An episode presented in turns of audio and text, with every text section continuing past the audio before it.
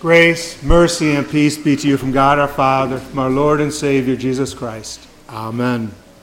The basis for our message is the gospel account given to us of our Savior's birth, especially the visit of the angel to the shepherds and their response. I remember as a child, as Christmas approached in December, mom would start to put presents underneath the tree. Every week there'd be a couple more, and then when you got home from school and you noticed it, you'd race to the tree to see who it was for. And especially if it was big, you wanted it for yourself, right? That, that was what you hoped for when you got there. And sometimes it wasn't. But it's important to know who the gift is for. Tonight we're here for a very specific reason. We celebrate receiving the greatest Christmas gift ever the gift of a Savior. And it's a gift that is offered to all, to everyone. And as we hear it unfold in Luke's account, we see that the angel is clear about both of these things. The angel is clear about what the gift is. The gift is the Savior. But also, the angel is clear who it is for. That it is for everyone. And so that's what we'll look at. We're going to examine the announcement of, of, of, the gift of a Savior and what it means for the shepherds and for us, and the gift and who it is truly for. And so, again, when we come to the gift or to the announcement of the angel, the gift is a Savior. As the angel says, For unto you is born this day in the city of David a Savior, which is Christ the Lord. The wording of this announcement makes clear that the one born in Bethlehem, the city of David, is the promised one, the Christ. In the Old Testament, that was the Messiah, the one that God had promised beginning way back in Genesis to Adam and Eve, of one who would overcome Satan a promise that the Lord would repeat throughout the Old Testament, giving more and more details, including that he'd be born in Bethlehem, this place of the day of the place of David's birth, as a son of David. And he was going to come and break the curse of sin that began in that garden. He was going to come and reign, and reign eternally. The greatest gift of all. And that's what we celebrate tonight the birth of Christ is indeed the greatest gift because everything that the Father promised, He did. He came and conquered sin and death by dying and by rising. He fulfilled everything that was promised. The message of the angel was true. But the message of the angel was also that this is good news for all people. But it's natural to question that application. Have you heard things offered for all people? Does it always fit all people? You ever heard of one size fits all? Is there anything that can fit me and Heidi? There is, there is nothing that could be one size fits all. And so when we hear that it's for all people, it's natural that we might be skeptical. And possibly the shepherds could have been skeptical as well. And when they first see the angel, they're frightened, right? Because they know their unworthiness before the Lord. They know that they are unworthy. They're kind of on the outskirts of society. No one looks up to them. They're not glorified. They aren't royalty. And yet, this king is for them. It wouldn't be surprising if they might be just a little skeptical. But the angel makes it clear, crystal clear. The angel said, This shall be a sign unto you. Ye shall find the babe. That, that is a direct invitation. Come and find. This gift is for you. Receive this gift. Rejoice in this gift. He is making it clear. And it doesn't even stop there. He's born in the city of David, which we think royalty. But what else was David? A shepherd. City of Bethlehem. Wouldn't, wouldn't these shepherds be welcome there? But the clincher is the sign that the angel gives. Ye shall find the babe wrapped in swaddling clothes and lying in a manger. They are told that the babe is a place they are welcome. This isn't a sign to try to figure out where he's born.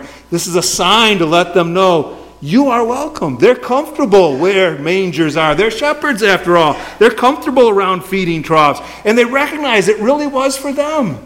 Because as soon as the angels leave, what do they do? They make haste their way to the child. And once they find the child, in their excitement, they make known everything that has been told to them. It makes clear what the angels have said. And when they leave, they leave glorifying and praising God for all the things that they had heard and seen as it was told them. Their joy is that a Savior has been born. But not just any Savior, their Savior. They understood the Savior was for them.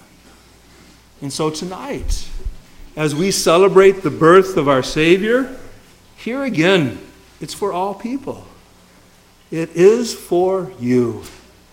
Now, a night tonight with the candles going and the music going, it's really to recognize, yeah, it's for us. But there are times where we might begin to wonder.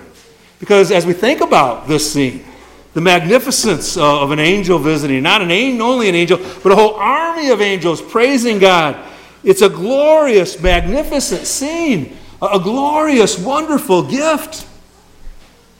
Are you worthy of that gift? You know, sometimes we might wonder. Because this is so beautiful, so grand, so glorious. And you know, we can be so small. We can be so small in, in what we do and how we behave. We can be downright petty, can we not? We can allow the smallest things to get in the way of our worship and our prayers to the Lord. We can find the smallest excuses to, to do what we want to do rather than the will of the Lord. And, we can take the smallest slight and let it offend us. And then once it's offended us, we can put our claws into it and grab hold of it and hold on to it like a grudge. We can be so small. How could we ever receive a gift so grand? But the beauty of tonight is that it's not about worthiness. Because none of us are worthy. It's not about us. It's about the gift. It's about the Savior. The gift is for everyone, it's for all of us. The Lord set aside the grandeur and the glory of his divinity to become man. He gave up the majesty of heaven for the humility of a manger. This is what he came to do. He humbled himself to save even the smallest of humanity. He took on the humbleness of the wood of a manger that would point to the humbleness of the wood of a cross. Then that humility would be changed to glory as he rose from the dead. As he conquered death, sin, and the grave, he ascended into heaven to receive that glory once again. And he did all of that for you. For you. And he wants you to know perfectly clear that it is for you. The Lord has come to you tonight to announce to you that your sins have been prayed for. You have been forgiven.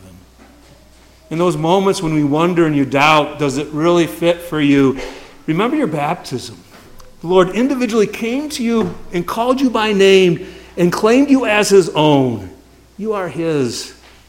The Lord is here tonight to remind you that this gift is yours as He comes to you in His body and blood. He Himself is present to forgive your sins. He comes to you so that you can know you are forgiven, you are loved. The gift is yours so that you can belong to Him now and forever. I mentioned that we would look for those tags on the presents throughout December.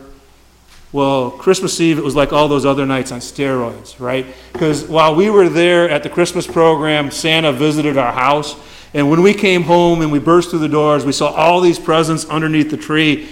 And Tom and I might have pushed each other a little bit back and forth trying to get there first to see which of those presents was ours. And I'd pull a present out and I'd look and see if there was Steve on it. And then I'd see Tom, and then I'd kind of toss it to the side. But I had to be careful because sometimes it said Tom and Steve.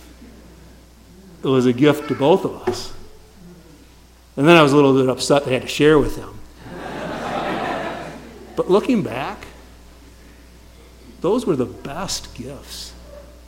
Those gifts that we shared. When we were little, there was these giant tinker toys that we played with hours building stuff and maybe hitting each other. Building stuff together. And then we got this wonderful new game set, and we watched this dot go back and forth as we played Pong, hitting it back. We killed hours doing that. It was the greatest. And I thought about that tonight.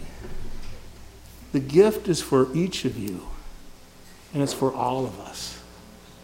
And isn't part of the greatest joy is that we share it? We share it as we sing. We share it as we worship. We share it as we come together. We share it as we pray.